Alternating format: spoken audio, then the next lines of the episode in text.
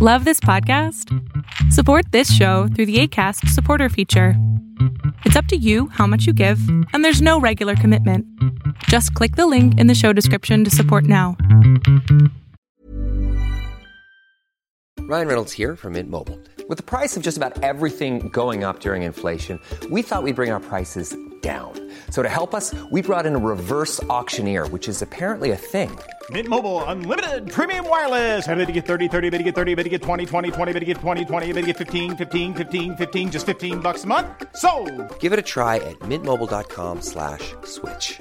$45 upfront for three months plus taxes and fees. Promo for new customers for limited time. Unlimited more than 40 gigabytes per month. Slows. Full terms at mintmobile.com.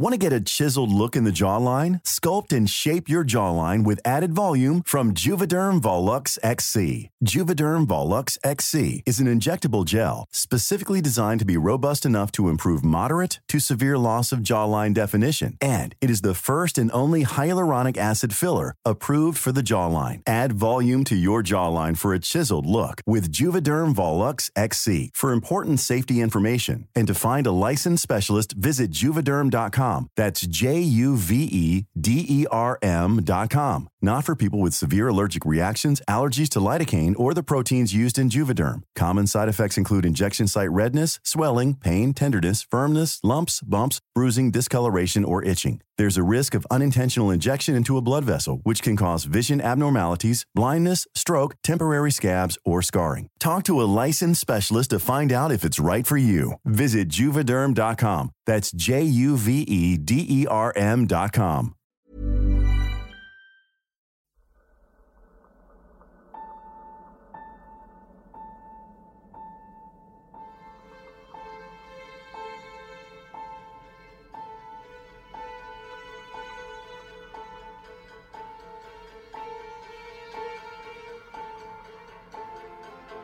From the blackest corners of your mind, they call, pulling you deep into shadow, twisting your senses, keeping you from sleep. It's time to face your darkest fears. This is Tales to Terrify.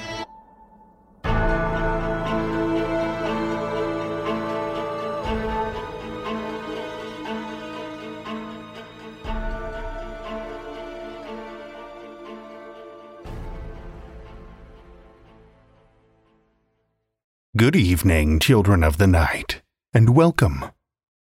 As I mentioned last week, we have something special lined up for you tonight. Not only are we announcing the winners of our flash fiction contest, but you'll hear the winning stories themselves, too. As a quick refresher, our flash fiction contest this time around was based on the theme of the changing seasons. And despite a slower start, we had a record number of entries. Selecting one winner was no easy feat. Even considering we picked a handful of runners up, there were more stories that were serious contenders for the top spots. Thank you to everyone who entered and for sharing your terrifying tale of the seasons with us. As with any contest, there have to be winners and after much deliberation, we've collected three runners up and one winner to share with you tonight, children of the night. The runners up are presented in no particular order, followed by the winner to cap off our episode.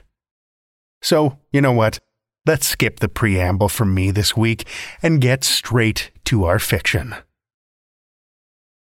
The first runner up in our Changing Seasons Flash Fiction Contest comes to us from Frank Oreto.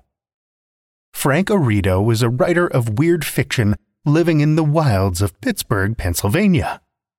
His work has appeared in the Magazine of Fantasy and Science Fiction, Flame Tree Press, and the year's best hardcore horror, among many others. When not writing, Frank spends his time creating elaborate meals for his wife and ever hungering children. Children of the Night, join me for Frank Oreto's Dandelion Spring a runner up in this year's Flash Fiction contest.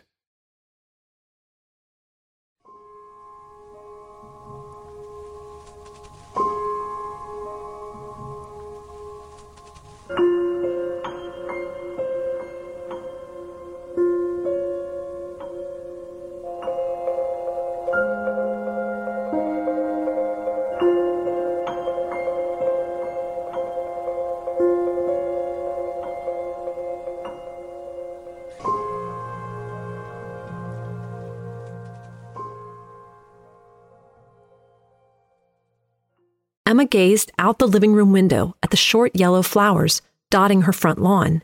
She looked forward to their arrival all through the harsh Pittsburgh winters, not just because they meant spring had sprung, but because of what came next. Emma searched the yard, looking for green stalks topped by balls of white fluff, as if tiny clouds had bloomed in the night.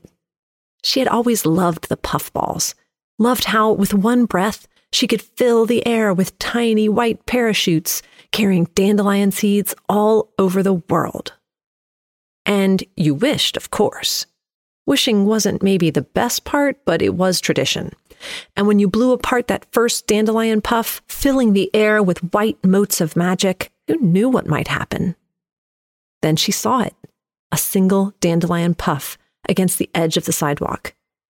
Emma pushed her feet into the slippers her mother kept by the front door and shuffled out into the spring morning. Not too quickly. The first dandelion puff was special. She treated the event with all the reverence her ten years could muster.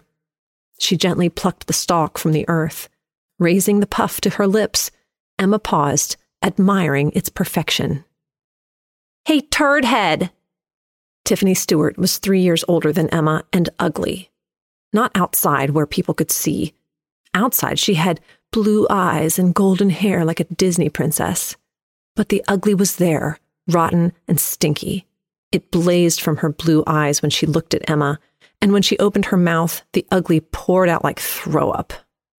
What you doing, turd head? Tiffany called in that voice bullies use, loud enough for kids to hear, but never parents or teachers. Emma didn't answer, she wouldn't let Tiffany ruin this. Cradling the puff, she turned and walked toward the end of the block.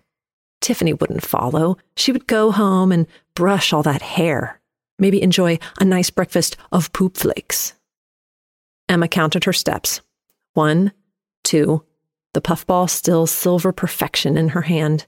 Three, four, ten steps, then she would stop and blow. Tiffany would not ruin this. But hadn't she already? The first dandelion puff was supposed to be magical. I should feel happy, full of sunshine. Instead, what filled Emma was a dark hatred for the girl whose footsteps now rang out as she gave chase.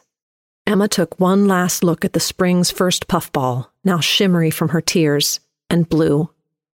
As a thousand seeds took flight, Emma made her wish, not with words, but with the dark feelings swirling in her gut. A hand clamped onto Emma, yanking her around. Oh, did baby find a flower? Tiffany's smile was snake like. Don't you ever run from me, turd head. Emma was supposed to cry now. Instead, she took a deep breath and blew. Not with the gentle reverence she'd shown the dandelion puff, but as if she were blowing out the candles on a hundred year old's birthday cake. The side of Tiffany Stewart's head separated into thousands of tiny white particles and took flight. Emma could see inside Tiffany's face a science book diagram of muscle and bone, pink tongue peeking from between half gone teeth. Tiffany's right eye strained to see the side of her own head, and she let loose a high, keening wail sounding almost like a question. Emma reached to cover the bully's mouth. Her hand brushed Tiffany's lips, and the lower half of the girl's face burst apart in a shower of white motes. The keening stopped. Tiffany had nothing left to scream with. Bits of the bully clung to Emma's fingers. She waved her hand back and forth, sending more of Tiffany billowing out on the spring air. Her pink blouse dissolved as readily as the flesh and bone beneath. Emma saw half recognized organs lung, liver, heart, each exposed for only a moment before a stray breeze spread them across the neighborhood. I never wanted this, Emma said, but she knew the words to be at least half a lie. Part of her wanted something exactly like this justice as perfect and poetic as any fairy tale. Emma thought she heard a door open. Could they help? No, no one could help this. But they would see. They would know what she'd wished for. Emma didn't call out. Instead, she closed her eyes and mouth tight and ran forward, arms waving. For a moment, something soft as snowflakes, but warm instead of cold, enveloped her. Then she was through. She ran ten steps, eyes still closed, before she fell to the sidewalk. Ignoring her scraped knees, Emma looked back. Behind her, the sidewalk was empty. Emma stayed inside the rest of that spring and summer.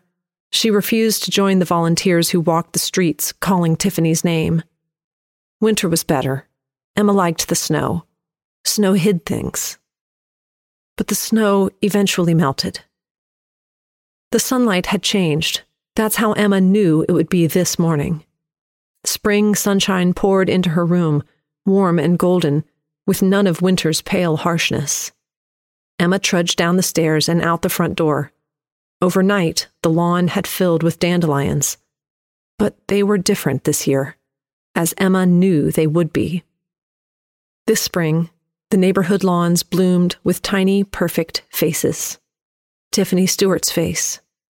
The blossoms turned slowly toward Emma as if blown by some freak wind. They stared at her through a thousand tiny, sky blue eyes then they opened their mouths and screamed. Other doors opened. Neighbors' screams joined those of the Tiffany faced dandelions. Behind Emma, a coffee cup shattered as her mother stumbled onto the porch. Emma walked through the yard, tiny wailing faces crunching wetly beneath her bare feet. At the edge of the sidewalk, she reached down and plucked a tall green stalk from the earth. The crowning puffball glowed in the morning sun. Emma held the first dandelion puff of spring to her lips and blew out a long, shaking breath. As a thousand delicate seeds took flight, she made her wish.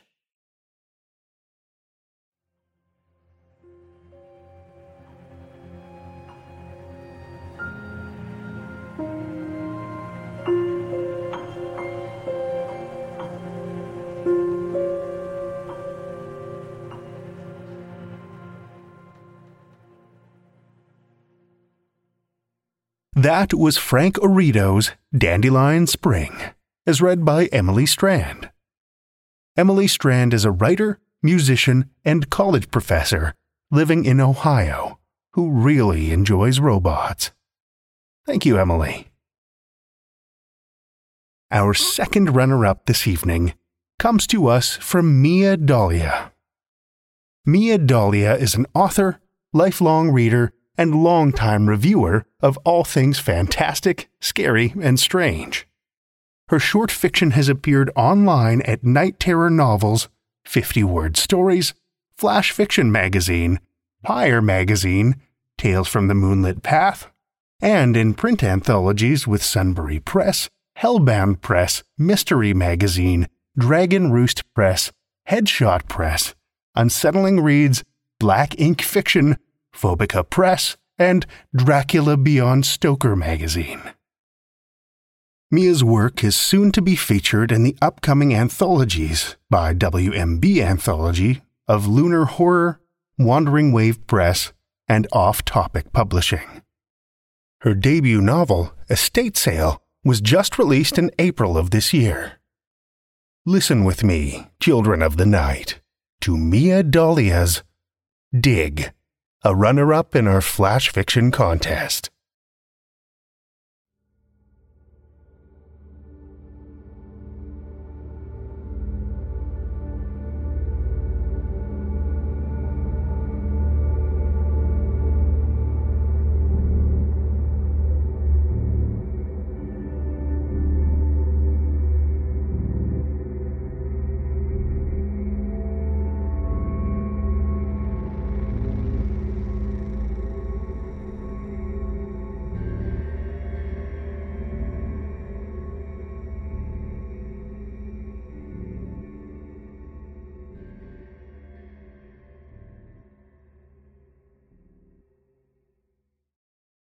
Once the spring comes and the ground thaws out, we'll bury the bodies. For now, they're piled in the furthest corner of the settlement under the largest tarp we could find. An argument was made to keep them closer, to make sure they stayed dead. But even these days, no one wants to live like that. You got to have some separation, some distance between you and the madness out there, some space to pretend, however briefly, that everything's okay. So the bodies, it was agreed, would be kept out of sight, with someone regularly checking on them. That someone is me. No, I didn't draw the short straw or anything like that. It's just my job. When the earth is once again pliable under my shovel, I'll bury the bodies too. I and the undertaker. In the world before, I pushed papers around a skill no one needs or wants anymore. I was an impractical person, spoiled by modern technology. For repairs, I phoned a maintenance man. For food, I used a delivery app. When everything went to hell, I survived against all odds. Every apocalyptic show has a character like that. Their arc typically sees them eventually becoming heroic in their own right. Well, that's fiction. In real life, useless people, by and large, stay useless. Old dogs, new tricks. I fell in with a good group of people. I was lucky. They liked me well enough to let me stay, and tolerated me well enough for my latent talent to emerge at last, apparently. I'm good with a shovel. Some people here have proper weapons like guns, machetes, crossbows, even. Some have adapted common objects and tools like crowbars and pitchforks. Me, I got my shovel. I dig. That's what they call me now, too. Dig. People come and go. Some die, some move in, some move on. Short of wearing a name tag, I can't expect anyone to remember my real name. Some days even I don't. It's something from a different life, like long hot showers and cable TV. I don't just deal with burying the dead. In a world like this, you have to diversify. I help with gardening, construction, any place that might require digging. In some ways, this is the most useful my life had ever been. It's good to keep busy, otherwise, the thoughts flood in. The kind it's best to avoid. I don't need to speculate what happened to people I knew and loved. The truth is brutal but undeniable. The old world is gone. The new one belongs to the dead. I wake up and exhale a cloud. It lingers in the air before me for a moment, then dissipates. Even fully dressed in the warmest layers I own and cocooned in a sleeping bag, I still lose most of my body heat at night. It's why I sleep in shifts, the way most do around here. The full eight might get you killed. Three to four is usually pretty safe. I shut off the tinny alarm on my wristwatch and check the time. I don't know why. It doesn't really matter and hasn't in a long while. My watch is on its last battery. It's a miracle I was even able to find one of those in the first place. When it dies, my world will become timeless, guided only by the sun and the moon and the changing of seasons. I get up, roll up my bag, and go outside to piss. The wind steals what little body heat I may have been holding on to. I zip up, go back inside, and start exercising. Push ups, pull ups, sit ups, jumping jacks. All the things I used to promise myself I'd do in the world before and never got around to. Now they are part of my daily routine. It has nothing to do with staying in shape. Shoveling and a starvation diet are enough to keep me lean and ropey with muscle. The exercise is all about getting the blood flowing. It works, too. I warm up, if barely, then grab my shovel and head out into the still dark world to do my rounds. The dead don't like the winter any more than I do. It won't kill them, but it does slow them down. It's why most of the still surviving settlements are up north. I walk the perimeter wall, patched up and reinforced so many times it's a Frankenstein like creation. Each scar a reminder of failed efforts and lost lives. Now that my eyes have adjusted, I can see my way by the light of the stars. Back in my old life, I've never seen so many. They're glowing punctuation marks across a vast, dark screen. I found an old book on astronomy, and I've been trying to learn the constellations.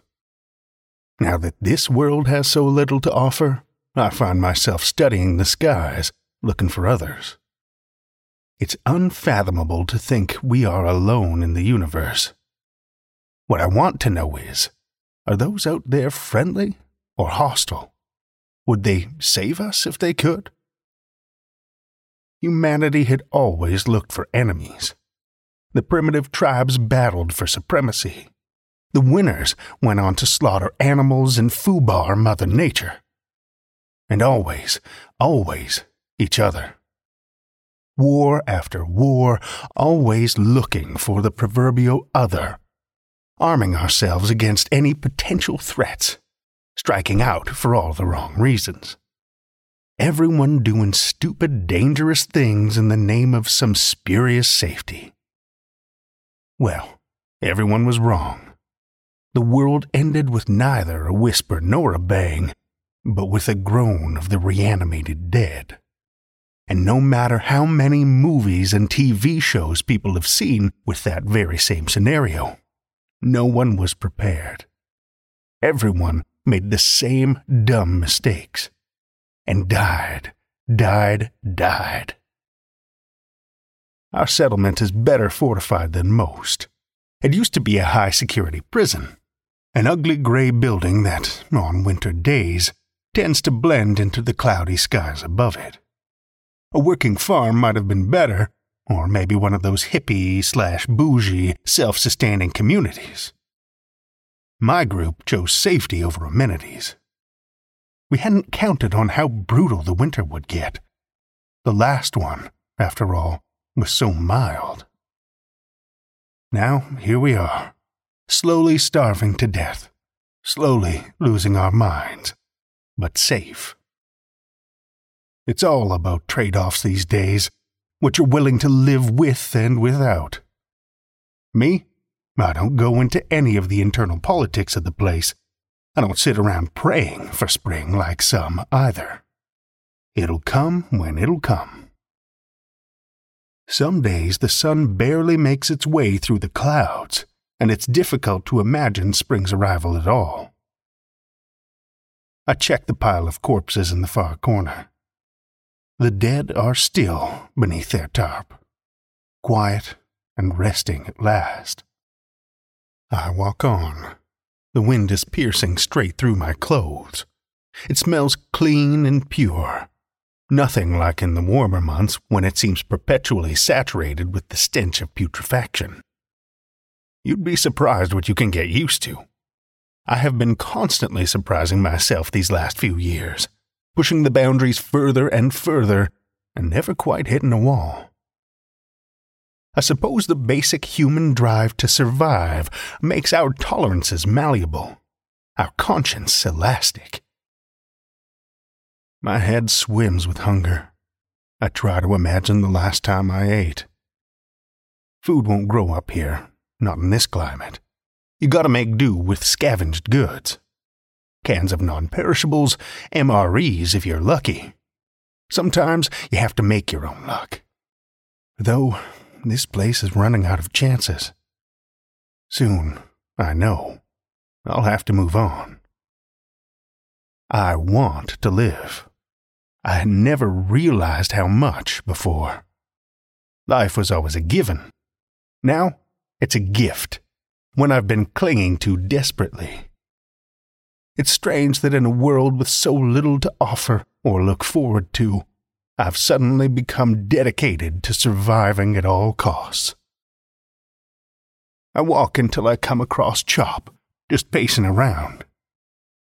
True to his moniker, Chop's a lumberjack. One of those jobs that translated perfectly for the New World Order. He's got broad shoulders and monstrous arms. We're all out of trees inside the grounds. Occasionally, he ventures outside of the gates to bring back some firewood. But the last time there was very nearly a perimeter breach, so now he's been benched. Better alive than warm. Chop wouldn't normally be my first choice, but needs must. He's huge, but like I said, I'm good with a shovel. He doesn't see it coming. Not the first hit, not the ones after.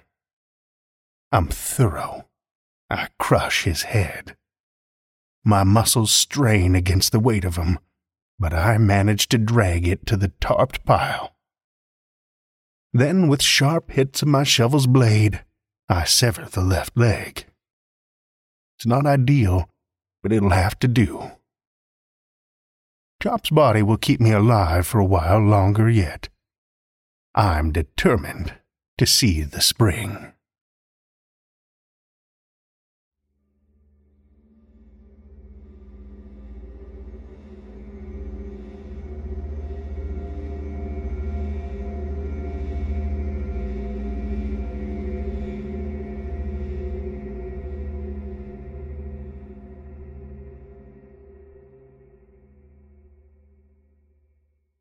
That was Mia Dalia's Dig, as read by me. As always, if you want to know more about me, you can check out the About section of the Tales to Terrify website, or drop me a line on social media. How would you like to look five years younger? In a clinical study, people that had volume added with Juvederm Voluma XC in the cheeks perceived themselves as looking five years younger at six months after treatment. Look younger, feel like you. Add volume for lift and contour in the cheeks with Juvederm Voluma XC. Reverse signs of aging by adding volume to smooth laugh lines with Juvederm Vollure XC. For important safety information and to find a licensed specialist, visit juvederm.com. That's J U V E D E R M.com. Not for people with severe allergic reactions, allergies to lidocaine, or the proteins used in Juvederm. Common side effects include injection site redness, swelling, pain, tenderness, firmness, lumps, bumps, bruising, discoloration, or itching. There's a risk of unintentional injection into a blood vessel, which can cause vision abnormalities, blindness, stroke, temporary scabs, or scarring. Talk to a licensed specialist to find out if it's right for you. Everyone knows therapy is great for solving problems, but getting therapy has its own problems too, like finding the right therapist, fitting into their schedule, and of course, the cost. Well, BetterHelp can solve those problems. It's totally online and built around your schedule. It's surprisingly affordable too. Connect with a credentialed therapist by phone, video, or online chat, all from the comfort of your home. Visit betterhelp.com to learn more and save 10% on your first month. That's BetterHelp, H E L P.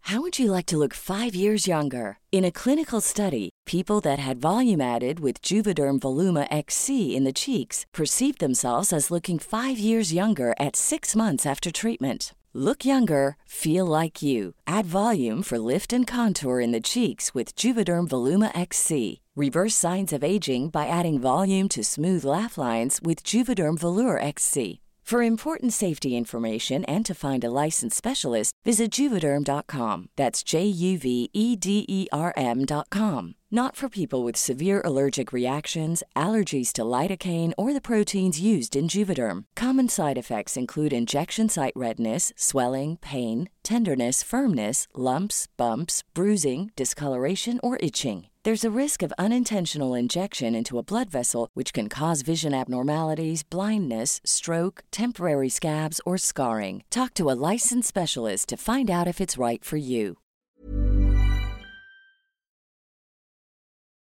Our final runner up tale comes our way from Nathaniel Lee. Nate puts words in various orders. Sometimes people give him money afterward. No one knows why. You can find more of his writings, though, at mirrorshards.net, including a lot of free short and microfiction and a very intermittently updated blog. Lend me your ears, children of the night, for Nathaniel Lee's The Morning After, our final runner up in our flash fiction contest.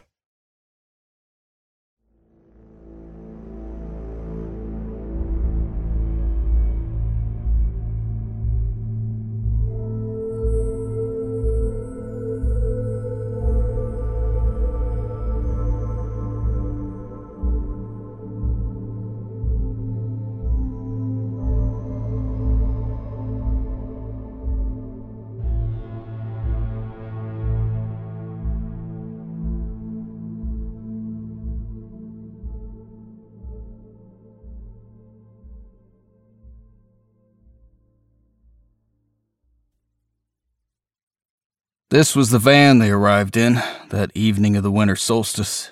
It still reeks of cheap beer and weed smoke. You can see the front tires are both punctured, the nails still sticking out, though the old boards were shattered to splinters when the van ran over them.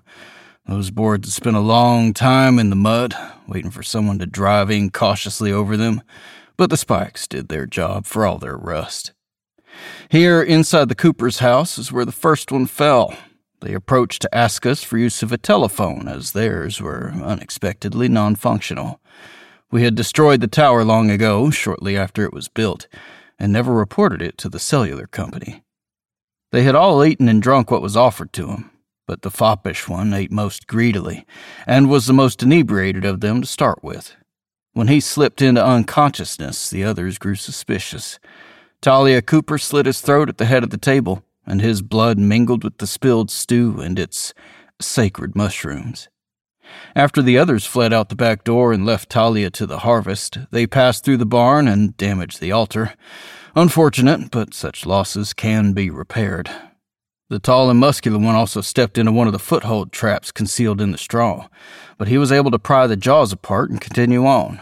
He left only a spray of blood across the walls, not enough to harvest. By the time they had fled into the wheat field, young Jerome had reached the town hall and raised the alarm. The bells tolled, and we all roused to our duty. Maria Edgewood claimed the next harvest. The timid one stumbled unexpectedly on one of our special scarecrows, the gifts of prior harvests, and in her fear she fell backwards. Maria caught her. Maria cannot wield the heavy hammers or pitchforks, but she carries a small sickle and is expert in its use. Maria harvested the girl while her friends ran on unaware. These deep gouges in the earth, with furrows torn and chaos and stalks trampled to uselessness, mark an unfortunate reversal. Old Herschel, overzealous as ever, piloted the combine harvester out to the field, thinking to drive the sacrifices back toward the center of town and the church. The muscular one leaped the blades despite his injured leg and climbed to clinch with Herschel on the driver's seat. Even then, Herschel might have prevailed with his knife, except that the dark eyed woman struck him squarely in the temple with a hurled rock. She and the muscular one shared a joy in athletics, in running and throwing, the faded modern mimicry of the ancient war games. Herschel fell upon his own great machine. Such deaths cannot be counted part of the harvest. In the woods, Gregory Blau tracked them by scent of blood, his hound Ulf keen despite his age. Three of them entered, and Gregory claimed one with a clean musket ball hit to the lower spine. Gregory is an expert, and his blow was disabling, yet left the throat clean for the harvest. The muscular one was strong of body and mind, and his blood would be the most valued when the morning came. The dark eyed woman and the soft man were the last two. They fled the forest and found the river. They evaded the pitfalls and the nets and entered the boathouse safely. However, in their haste to untie the fishing runabout, they failed to detect Uther Paulson, hidden beneath the tarps in the stern. His malformations make him unable to pursue his duty in the normal manner, but he has cultivated a great art of concealment and stillness. Alas, his flair for the dramatic led him to wait over long, and while he was able to claim the soft man and drag him into the grip of the river, the dark eyed woman struck him with a blow and he was caught in the outboard motor's blades. The river is also hungry, and this manner of sacrifice is an acceptable harvest. We had a final attempt when the dark eyed woman and her stolen boat reached the bridge that demarcates the border of the town. Gregory was there, with his musket loaded.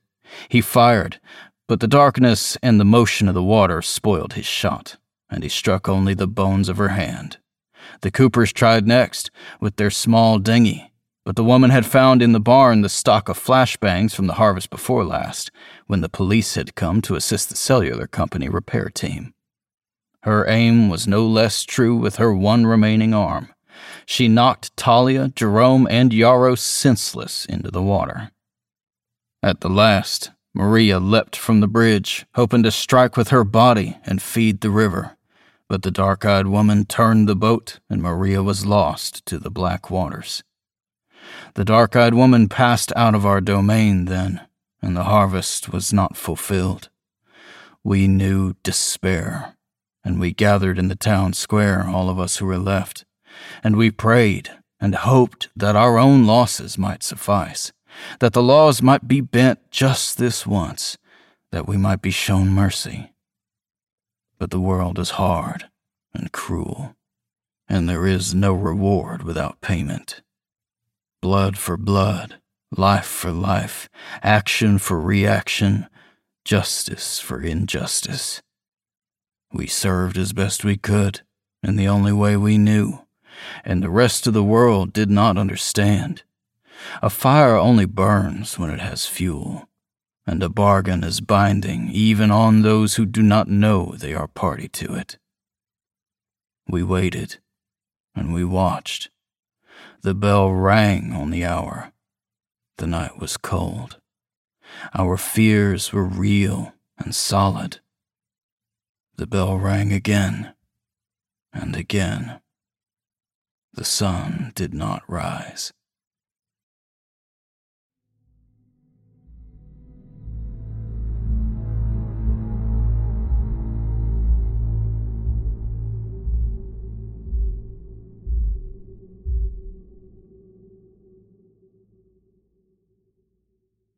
That was Nathaniel Lee's The Morning After, as read by Andrew Gibson.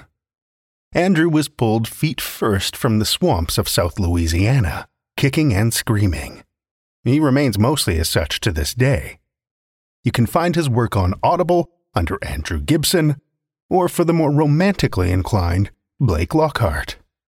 You can also catch him streaming his recording sessions live in the Narrator Nook and the Haven Discord servers. Links are in the show notes. Thank you, Andrew. Finally, from the twisted mind of author Erin Keating, we bring you the winning tale of our 2023 Changing Seasons Flash Fiction Contest. Erin Keating earned her BA in Creative Writing and Literature at Roanoke College and her MA in History at Drew University mostly so she could continue to surround herself with old books. She currently works as a grant writer at an arts education nonprofit. When she's not reading or writing, she enjoys rock climbing, language learning, and playing bass guitar. Her fiction can be found in Metamorphosis, Haven Spec, and Luna Station Quarterly, among others. Listen with me, children of the night, to Erin Keating's as Mother said, the winner of our Changing Seasons Flash Fiction Contest.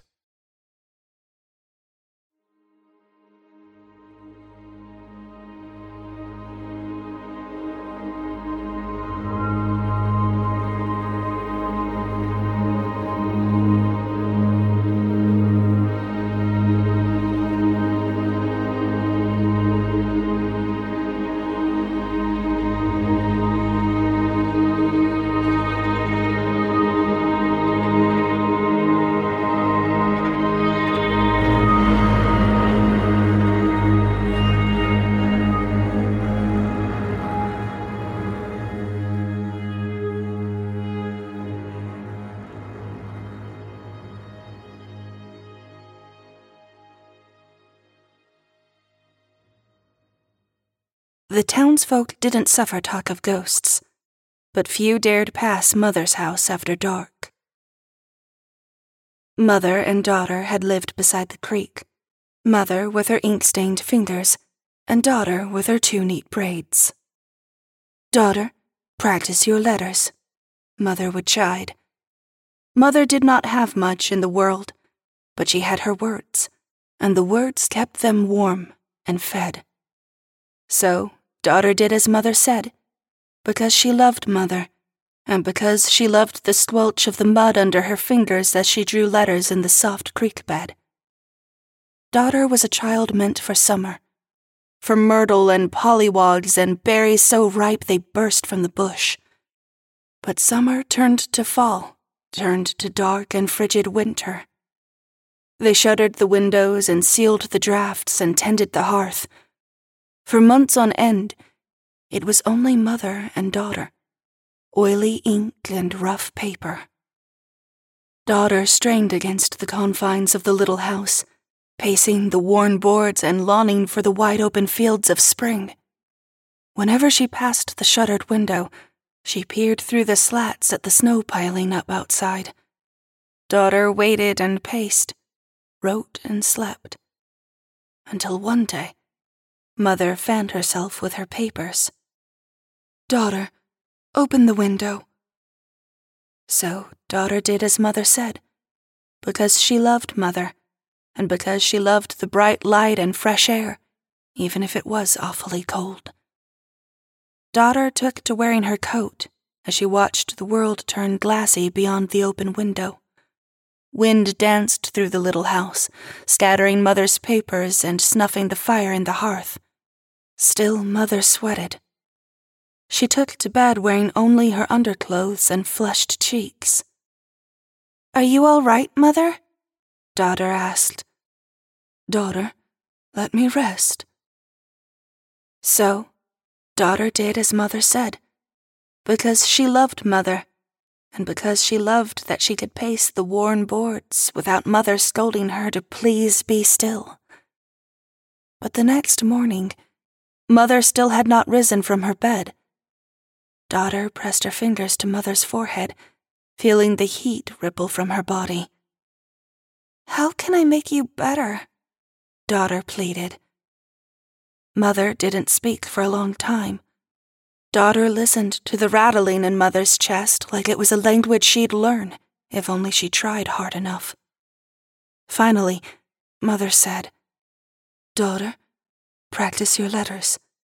That will get me out of this bed. So daughter did as Mother said, because she loved Mother, and because she wanted nothing more than to cool her fever. Daughter sat at Mother's writing desk, bundled in her coat her feet not reaching the floor. She wrote with the oily ink and rough paper until her fingertips were as stained as mother's. Her letters repeated over the page, her A's as bright and round as fresh apples, through her Z's, zigging and zagging. Daughter listened, stopping the scratching of her writing. Mother's gasping rasps and fevered fussing had gone quiet and still. It was working daughter thought. But mother still had not risen from bed. Daughter mustn't be done practicing yet. She turned her letters to words.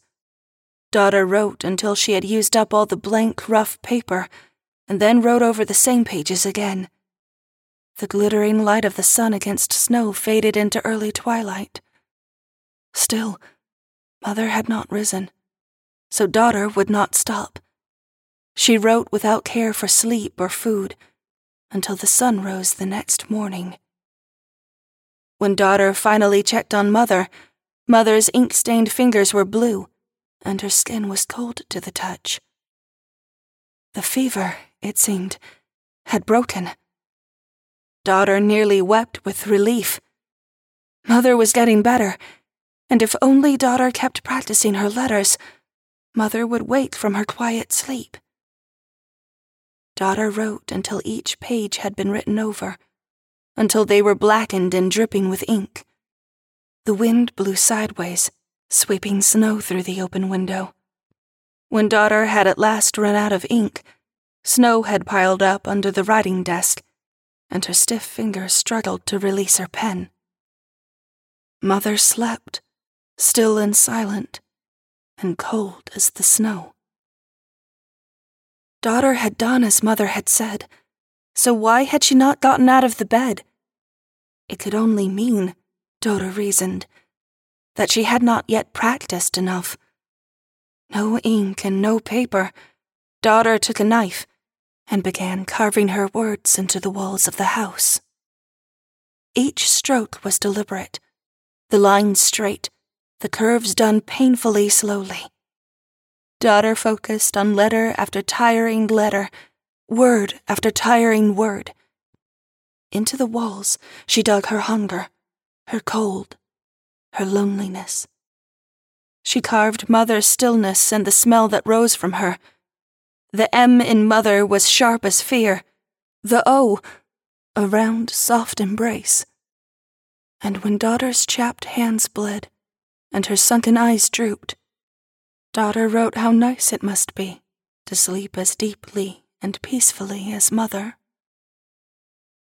The townsfolk didn't suffer talk of ghosts but few dare pass Mother's house after dark, especially those who found them that spring.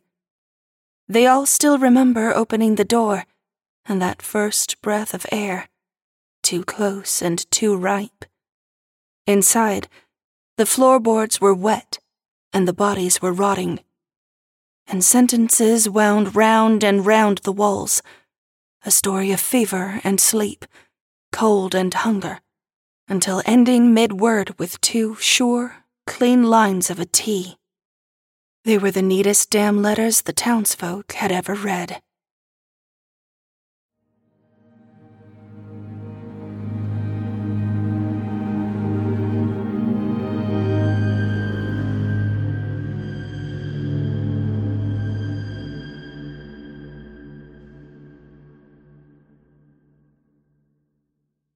That was the winning entry of our 2023 Changing Seasons Flash Fiction Contest, Erin Keating's As Mother Said, as read by Krystal Hammond.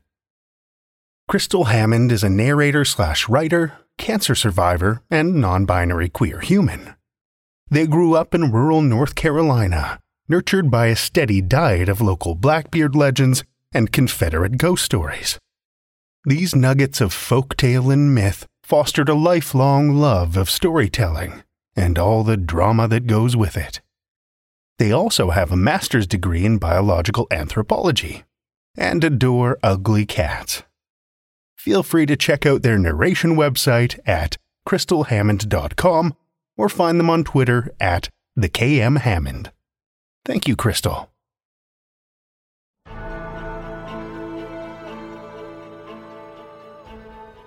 Well, children of the night, the hour is late, and we've run out of tales to tell. For now.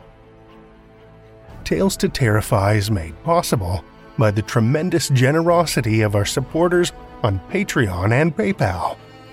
Incredible fans like Amanda Carrillo, Amanda Gottfried, Kathy Robinson, Lestle Baxter, Orion D. Hegre, and Paul Belcher whose generous support helps keep the lights on and flickering ominously.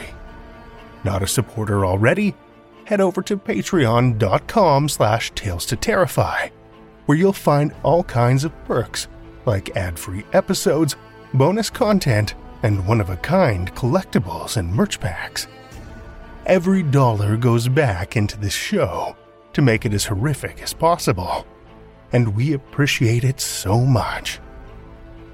Want another way to support the show that doesn't cost a cent?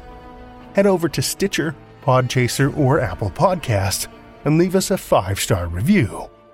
You'll not only put an unnaturally wide smile on our faces, but help new listeners discover our terrifying tales too. Why not share your love of the show out in the world with some Tales to Terrify merch? Tales to TalesToTerrify.com slash merch will take you to our TeePublic store, where we've got a great collection of creepy custom and curated designs that's always growing. Tales to Terrify is produced by Seth Williams, Meredith Morgenstern, Andrew Gibson, and myself, Drew Sebesteny, with original theme by Nebulus Entertainment. Tales to Terrify is distributed under a Creative Commons Attribution, Non Commercial, No Derivatives license. Join us again next week as we blur the line between natural and supernatural with more Tales to Terrify.